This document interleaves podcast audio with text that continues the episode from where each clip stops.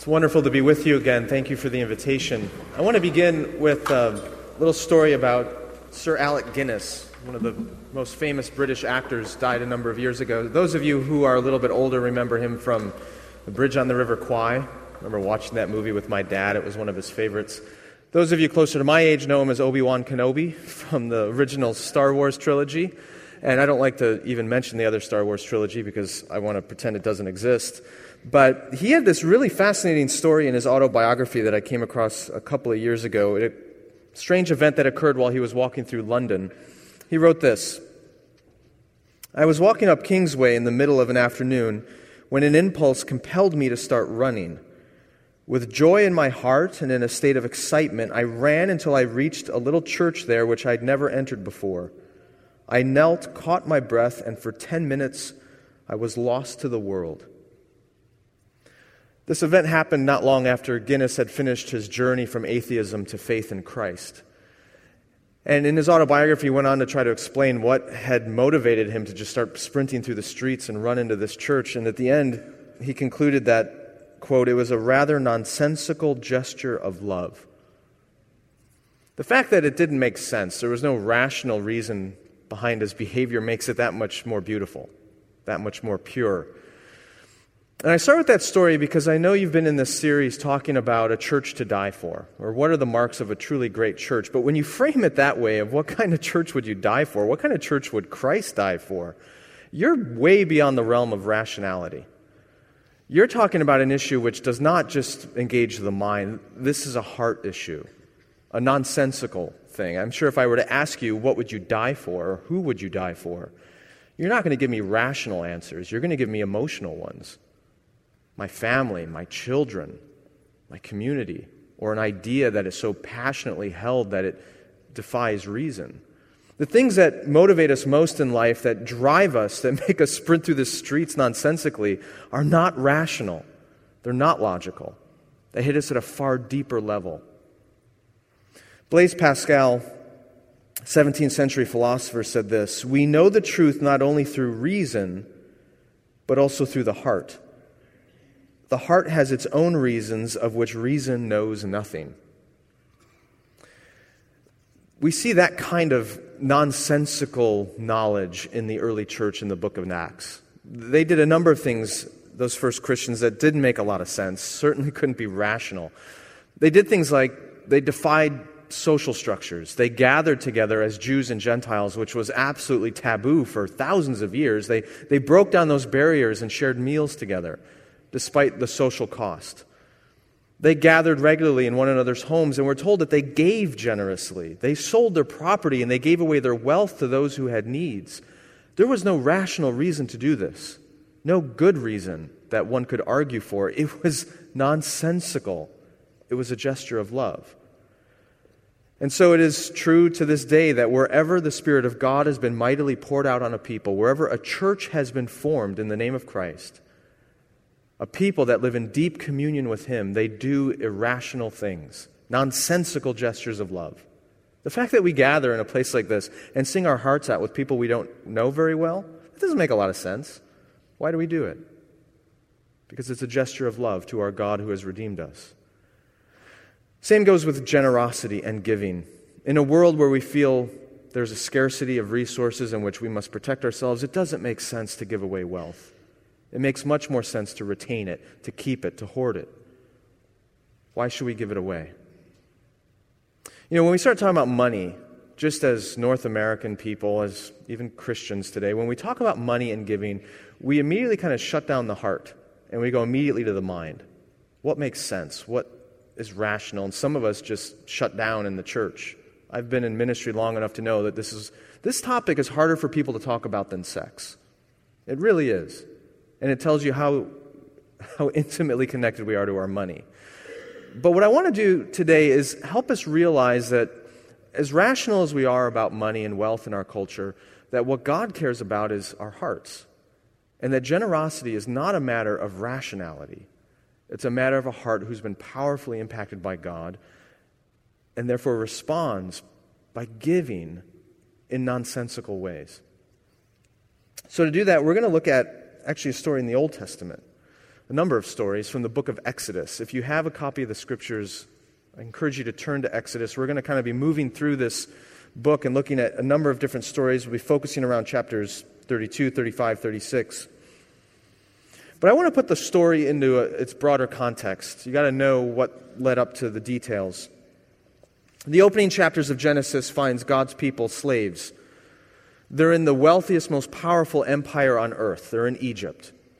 But they share in none of that power and none of that wealth because they are captives. They are enslaved people. They are forced to build palaces and cities and temples for the Egyptians at the end of a whip. They're persecuted, mistreated.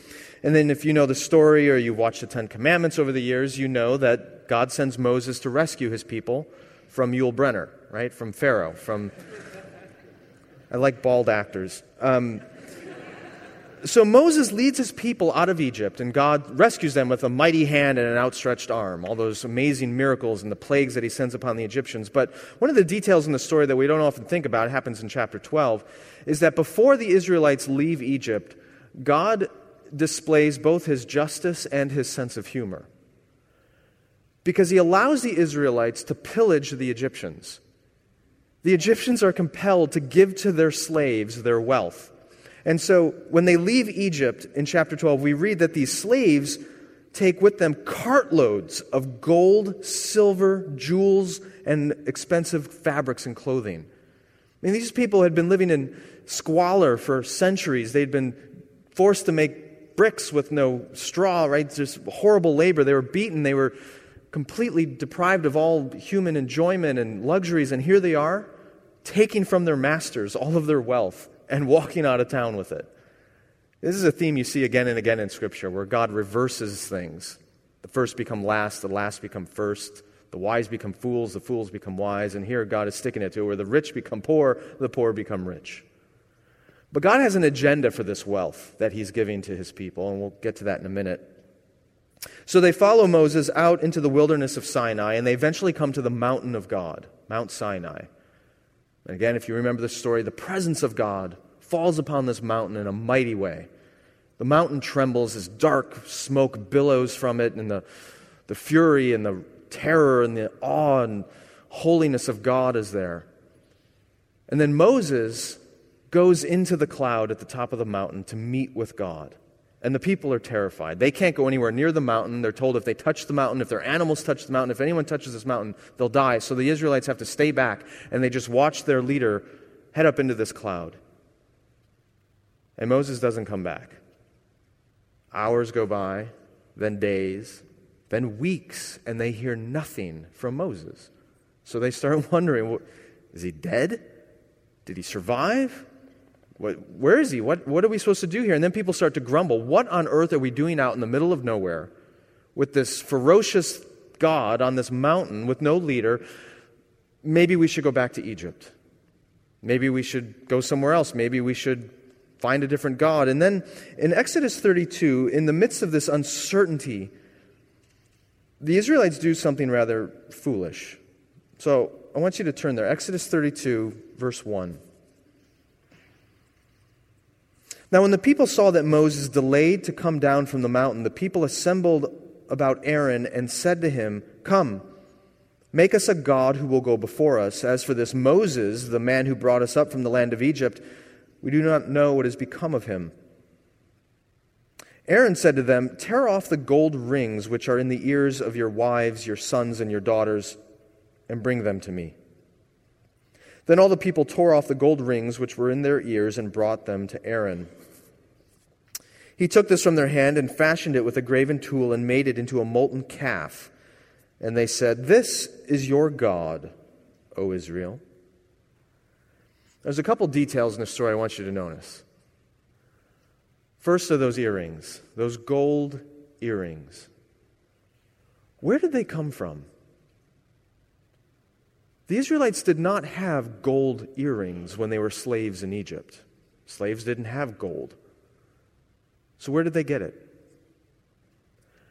This was part of the wealth that God had given to them from the Egyptians when they left. They had taken this wealth that God had given them, and now they turned around and made an idol out of it. See the irony of that? This God who had rescued them from slavery, from injustice, from all the horrors of Egypt, this God who is now with them on this mountain, they turn around and began to worship the gifts that this God had given them.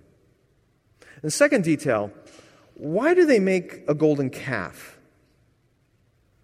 Well, you got to remember where these people had come from. They had lived all their lives, in fact, for generations, they had been in Egypt. And Egypt was a nation of idolatry, a nation that worshiped gods that were made of gold and silver and stone and wood. And so here's what appears to have happened the Israelites are gathered around this mountain. This God who had rescued them, they hadn't heard anything from. Moses, the prophet of God who had led them, they hadn't heard anything from. And so they in that vacuum, kind of revert back to the ways of Egypt. Let's just return to what we know a God that we can see, a God that we can hold, a God that we make ourselves. They just went back to what the Egyptians had done, the culture that they were familiar with. So they take the gifts of God and they worship the gift rather than the giver. And then they fashion an idol out of it, just as their culture had taught them. In 1966, Walt Disney was absolutely consumed with a vision. He had built Disneyland in California, I think that opened in 1955, and now he got kind of fixated on the problems facing urban centers around the world. And he developed this idea, which he called his experimental prototype community of tomorrow. You know it as Epcot. But in Walt's mind, Epcot was an entire city where there would actually be residents, thousands of residents, and there would be a city center and a town hall and skyscrapers and hotels and shopping malls and sports arenas. He had planned out the entire city and where all the neighborhoods would be and where the schools would be. He even planned there to be churches. He had the details figured out to the point where he knew exactly how all the garbage would be collected.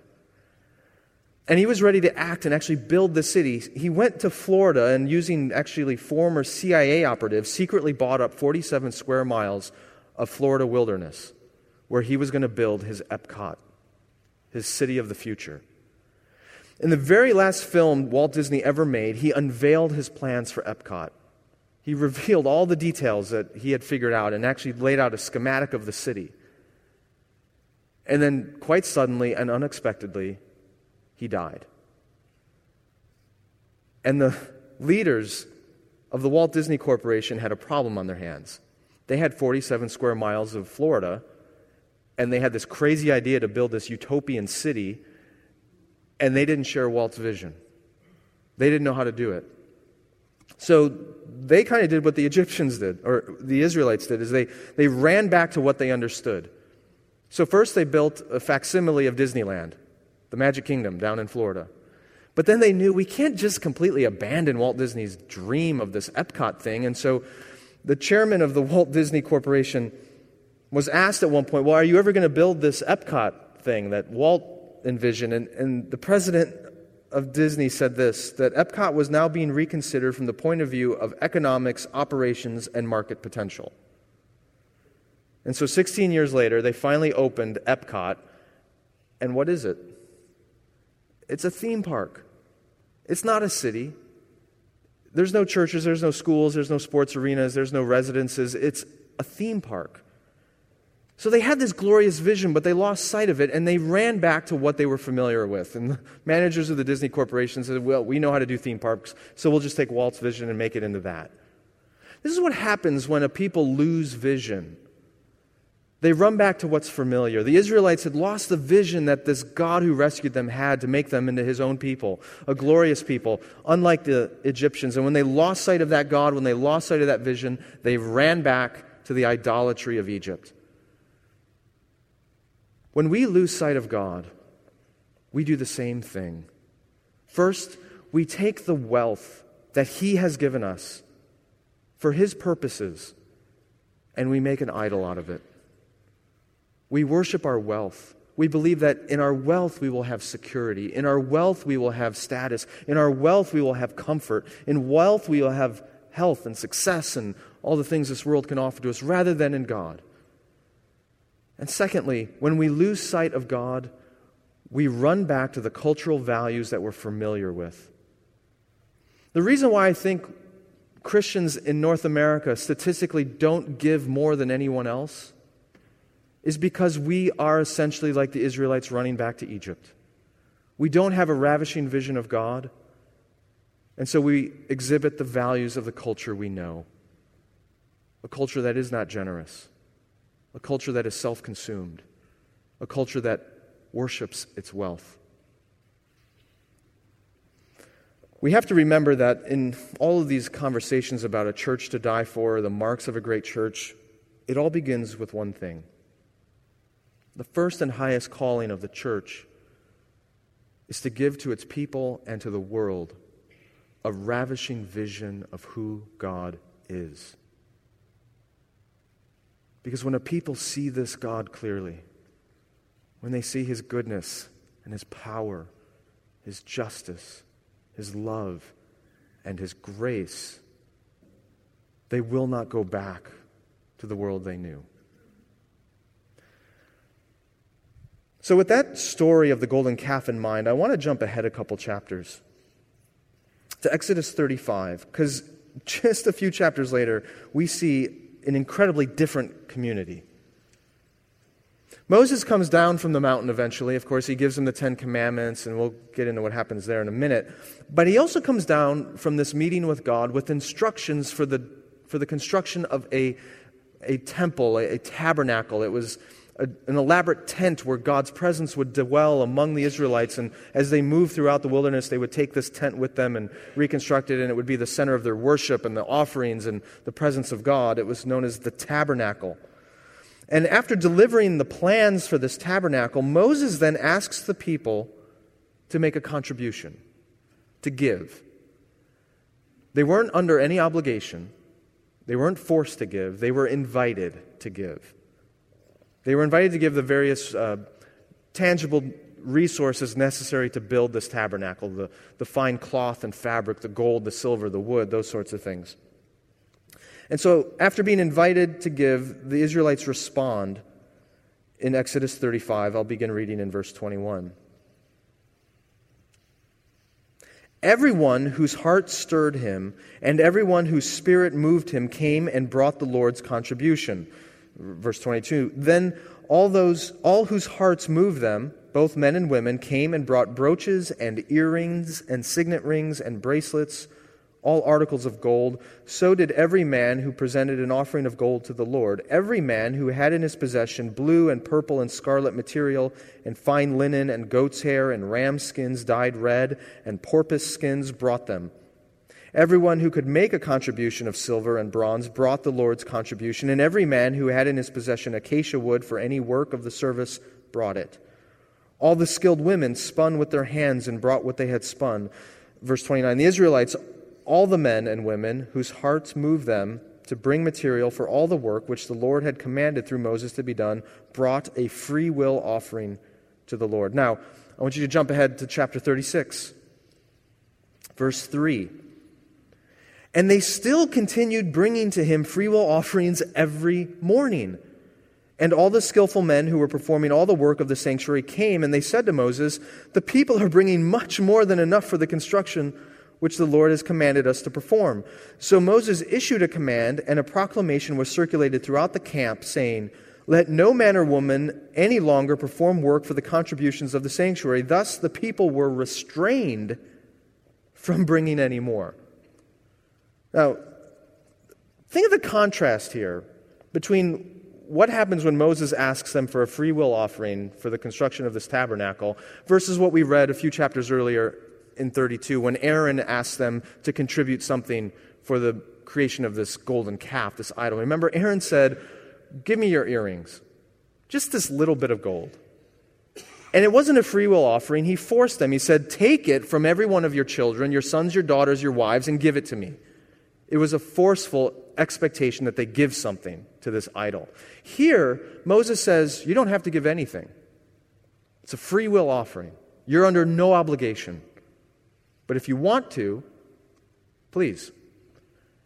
And they start bringing it and bringing it and bringing it more and more and more to the point where the workmen are like, We have too much.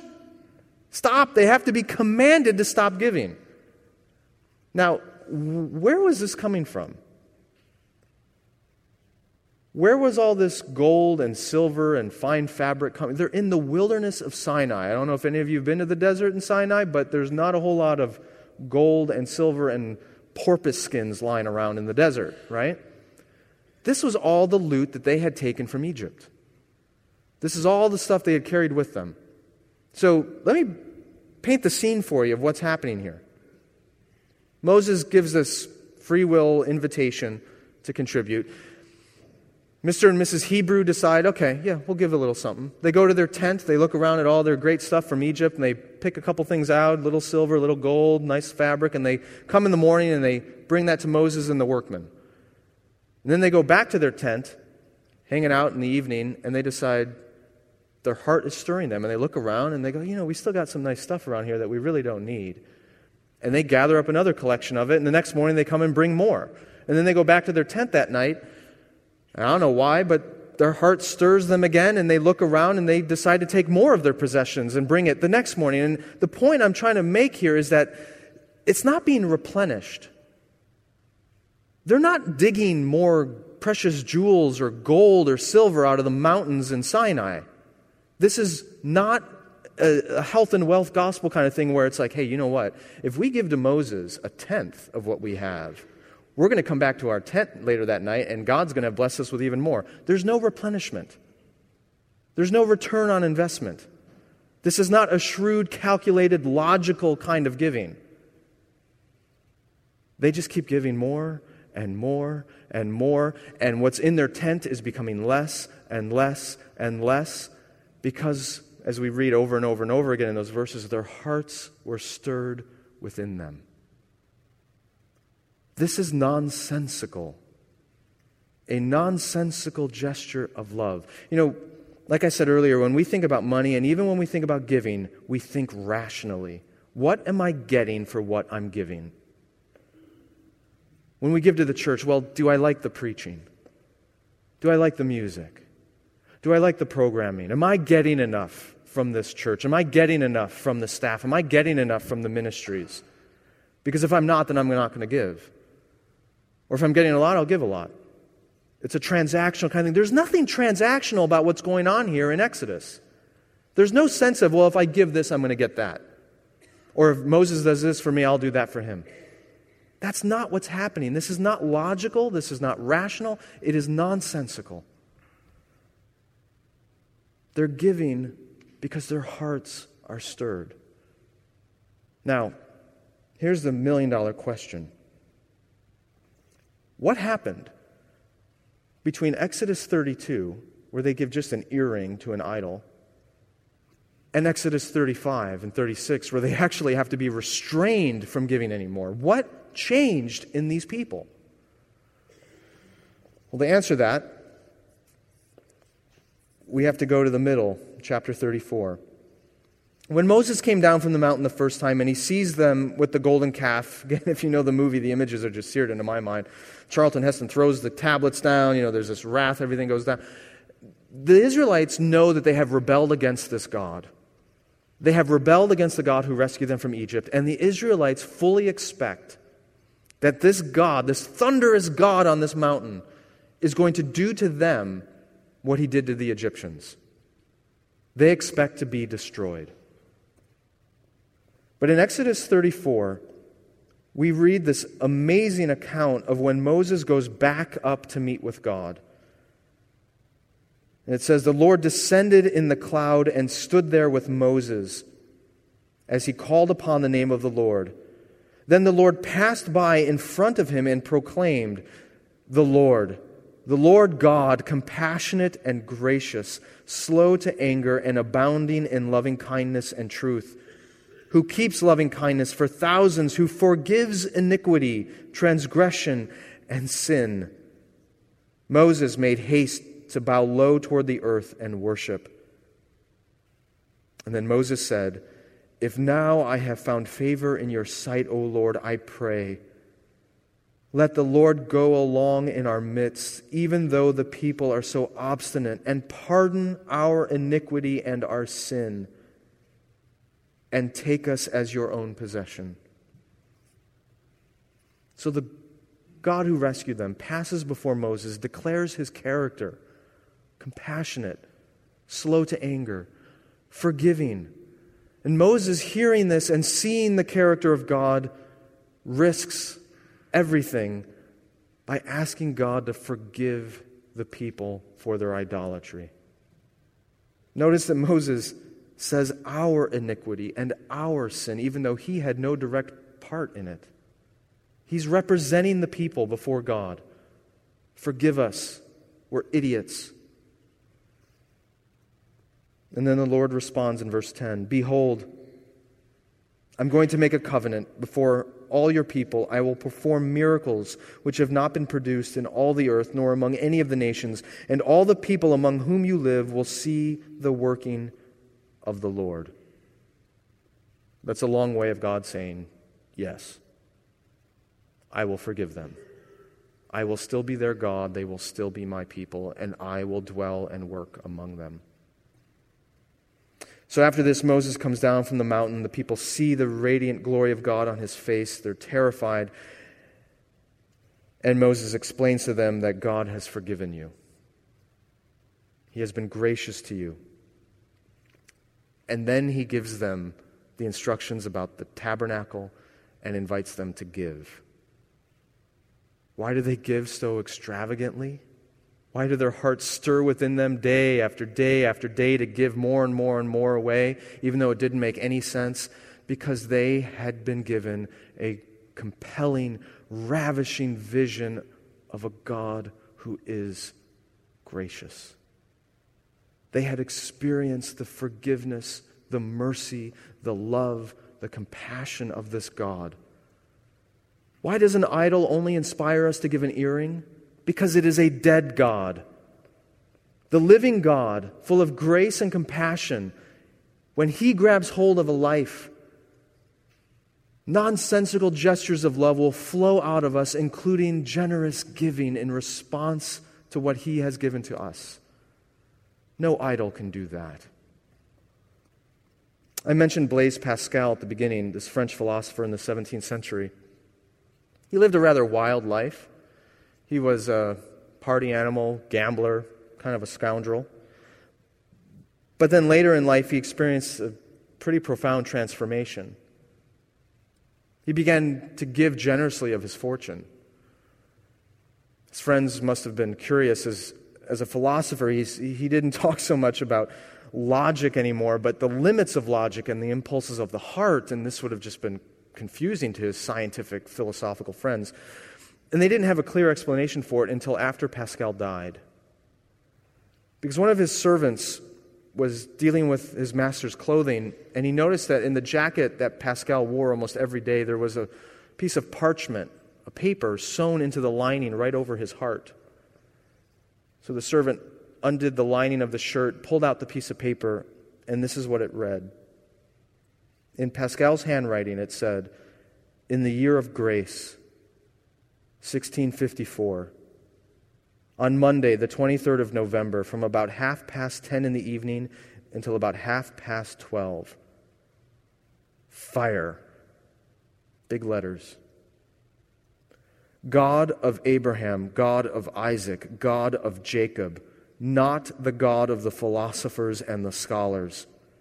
Certitude, certitude, feeling, joy, peace, the God of Jesus Christ. Pascal had a profound encounter with the living God, and it forever changed his life. And it began to well up within him nonsensical gestures of love, including generosity from a man who before had been selfish and self consumed. In Exodus 35 and 36, we read over and over again that the people's hearts were stirred. They had a profound encounter with the love and grace and mercy of God, and it transformed them. Remember, this story began when they were slaves in Egypt. In Egypt, they built temples to gods, but they built them because they were forced to. They were whipped and beaten and enslaved. They were required and compelled to build temples. And here they are out in the wilderness, and they're building a temple, a tabernacle. But there's no whips, there's no compulsion, there's no external force. The desire to build this temple comes from within them to the point where they have to be restrained. If you've been in the church any length of time, no doubt there have been seasons where you have felt like you've been compelled, externally forced, guilted into giving. Feeling like, well, I should do it. I have to do it. I don't want to, you know, get a call from a pastor, something like that. There's a reason why Paul says in the New Testament that God loves a joyful giver. Because properly understood, the, the call to give, it's not under compulsion. It isn't, well, you give 10% and then you keep 90 and you have to give 10. Or, there's none of that in the New Testament. Why? Because what God cares about is not the giving, it's the reason for the giving. It's because you've encountered Him so profoundly. You've known His love and His grace so powerful that your heart is stirred. Not just to give 1%, 2%, 10%, 15%, but to go back every day and recognize what God has given you, and out of love and joy for His presence in your life, to give more, not just financially, but to give of your time, of your energy, of your wisdom, of your life, out of an overflow of what God has given to you. And it doesn't have to make sense. Love rarely does. We're talking about nonsensical gestures. So, how do we become that kind of person? How do you become that kind of church? How do we find the power to live differently than the mundane, idolatrous lives we see here in the suburbs? It happens when we have a profound encounter and ongoing communion with the living God. It isn't just about getting onto a mountaintop or having some great experience at a church or a conference, but the ongoing, indwelling presence of God. And we don't merely give because a sermon was great or a worship time was wonderful or a program was impactful. We give because we live day in and day out with this God whose presence is with us and who provokes us to nonsensical gestures of love because he has so nonsensically chosen to love us. That's the mark of a church to die for. Let's pray.